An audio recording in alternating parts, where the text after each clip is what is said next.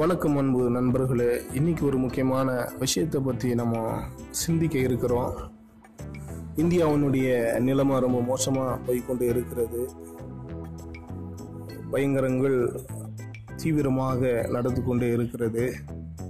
நாளில் நாம் கடைசி காலங்களிலே வாழ்ந்து கொண்டு இருக்கிறோம் என்பதற்கு இது நமக்கு வேதாத்தில் சொல்லப்பட்டிருக்கிற மிக முக்கியமான அடையாளங்களாகவும் பார்க்கிறோம். இயேசு கிறிஸ்துடைய சீஷர்கள் இயேசுனிடத்தில் வந்து ஆண்டவரே உடைய வருகைக்கும் கடைசி காலத்துக்கும் என்ன அடையாளம் என்று அவங்க கேட்குற பொழுது இயேசு கிறிஸ்து சொன்னார். பல விஷயங்கள் அவரை வ- வரிசையாக சொல்லிக்கிட்டே வராரு. மத்திய இருபத்தி நாலாவது அதிகாரம் லூக்கா இருபத்தி ஓராவது அதிகாரம் அதில் வந்து சொல்லப்பட்டிருக்கிறது.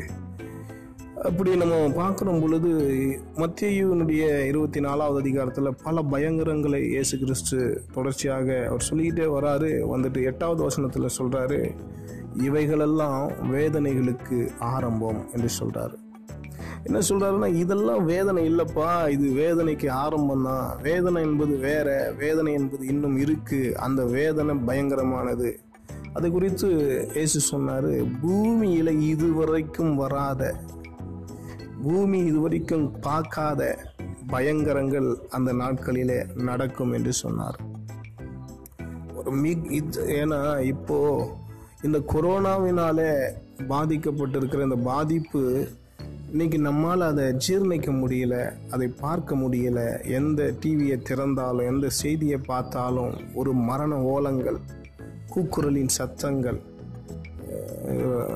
அன்றைக்கு இயேசு கிறிஸ்து பிறந்தபோது ஏரோது ரெண்டு வயதுக்கு உட்பட்ட எல்லா குழந்தையும் கொள்ளுகிற பொழுது ராமாவேல கூக்குரலின் சத்தம் கேட்கும் என்று சொன்னது போல இன்னைக்கு பயங்கரமான ஒரு அலறல் சத்தம் இந்தியாவுக்குள்ள இப்போ வந்து கொண்டு இருக்கிறது இந்த சூழ்நிலையில் ஆண்டவர் சொல்கிறாரு இப்போ நீங்கள் பார்த்துட்டு இருக்கிறதெல்லாம் வேதனைக்கு ஆரம்பம் தான் அப்படின்னு சொல்கிறாரு அப்போது இதை காட்டிலும் பயங்கரமான வேதனைகள் வந்து இனி வரப்போகிறது என்று சொல்லி நம்ம பார்க்கணும் இயேசு கிறிஸ்து தன்னுடைய கடைசி கடைசி கால அந்த நிகழ்வுகளை அவர் சொல்லிக்கிட்டே வருகிற பொழுது லூக்கா இருபத்தி ஓராவது அதிகாரம் முப்பத்தி ஆறாவது வசனத்தில் ஒரு விஷயத்தை சொல்லுவார். இனி சம்பவிக்க போகிற இவைகளுக்கெல்லாம் அப்படின்னா அந்த வேதனைக்கெல்லாம் நீங்கள் தப்பிக்கும்படிக்கு தப்பித்து மனுஷகுமாரனுக்கு முன்பதாக நிற்க பாத்திரவான்களாக எண்ணப்படும்படிக்கு நீங்கள் விழித்திருந்து ஜெபம் பண்ணுங்கள் அப்படின்னு சொல்லி கத்த சொல்லுவார். அந்த பயங்கரம் இன்னும் வரப்போகிறது அந்த வேதனை கொடியதாக இருக்க போகுது அதுக்கெல்லாம் நீங்கள் தப்பிக்கணும் அப்படின்னு சொன்னால் நீங்கள் மனுஷகுமாரனுக்கு முன்பதாக நிற்க பாத்திரவான்களாய் நீங்கள் இருக்கணும். அதுக்கு ஜெபம் பண்ணணும் அப்படின்னு சொல்லி சொன்னார். வெளிப்படுத்தின விசேஷம் ஆறாவது அதிகாரம் மொத்தமாக நம்ம வாசிக்கிற பொழுது ஏழு முத்திரைகள் உடைக்கப்பட்ட சம்பவங்கள் அங்கே சொல்லப்பட்டிருக்கும். அதில் உலகத்தில் நடக்க போகிற ப பல பயங்கரங்கள் வந்து சொல்லப்பட்டிருக்கும். அதில் ஒரு விஷயம் வந்து நாலாவது முத்திரை உடைக்கிற பொழுது என்ன சம்பவிக்கிறது என்று சொன்னால் வெளிப்படுத்தின விசேஷம் ஆறாவது அதிகாரம் எட்டாவது வசனத்தில் அங்கே மங்கின நிறமுள்ள ஒரு குதிரையை யோவான் பார்க்கிறான். அது மேல் ஒரு ஒரு தூதன் ஏறுகிறான். அவனுக்கு மரணம் என்று பெயர். அவன் பின் பாதாளம் சென்றது.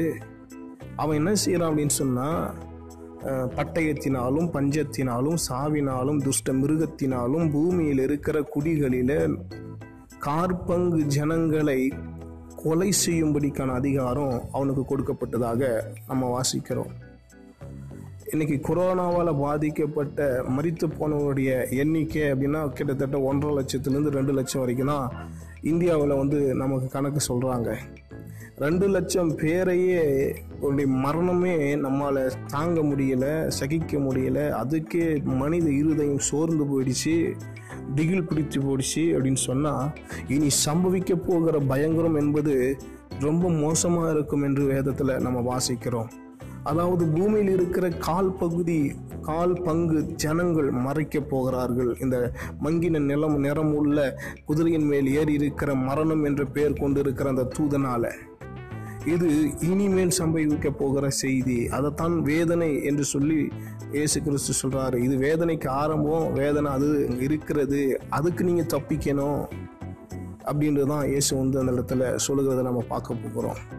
அதாவது பூமியில் இருக்கிற நாளில் ஒரு பகுதி சாவாங்க இப்போ இந்தியாவில் நூற்றி முப்பத்தஞ்சு கோடி இருக்கிறாங்கன்னு சொன்னால் நாளில் ஒரு பகுதி கிட்டத்தட்ட முப்பது கோடிக்கும் அதிகமான ஜனங்கள் அந்த நான்காம் அந்த முத்திரை உடைக்கிற பொழுது மரணத்துக்குள்ளாக்கப்படுகிறாங்க. ரெண்டு லட்சம் மரணத்தையே நம்மால் சகிக்க முடியல தாங்க முடியலன்னா கிட்டத்தட்ட முப்பது கோடிக்கு மேலே ஜனங்கள் ஒரே நேரத்தில் மறிப்பார்கள்னா அது அவங்க எதனால் மறிக்க போகிறாங்க பட்டயத்தினால அதாவது யுத்தத்தினால பஞ்சத்தினால அஹ், அப்புறம் அதாவது கொடூரமான தண்டனைகளினாலே சாவினாலே துஷ்ட மிருகம் அப்படின்னு சொன்னால் மிருக குணமுடைய மனிதர்களால் வந்து அந்த மரணம் வந்து நேரிட போகிறது. அப்படிப்பட்ட பயங்கரம் நடக்க போகிறது அதில் நீங்கள் சிக்கி கொள்ளக்கூடாது அதில் நீங்கள் வந்து மாட்டிக்கொள்ளக்கூடாது. அதிலிருந்து நீங்கள் தப்பித்து கொள்ளணும் என்பது தான் இயேசுவினுடைய ஒரு பெரிய ஒரு நம்ம நம்ம நம்மை குறித்த ஒரு பரிதவிப்பாக இருக்கிறது. அதனால தான் இயேசு சொன்னார் இவைகளுக்கு நீங்கள் தப்பிக்கணும்னா இன்னைக்கு நீங்கள் உத்தமமாய் நீதிமானாய் வாழ்ந்து பரிசுத்தமாய் வாழ்ந்து மனுஷகுமாரன் வருகிற பொழுது அவருக்கு முன்பதாக நிற்க பாத்திரவான்களாய் நீங்கள் எண்ணப்பட வேண்டும் என்று சொல்லி சொன்னார்.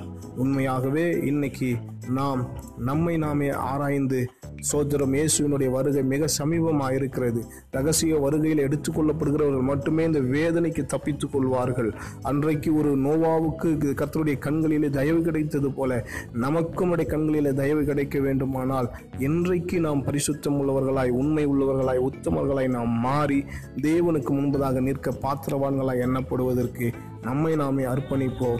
கர்த்தர் தாமே உங்கள் யாவரோடும் இருந்து உங்களை வழிநடத்தி காத்து கொள்ளுவாராக ஆமேன். God bless you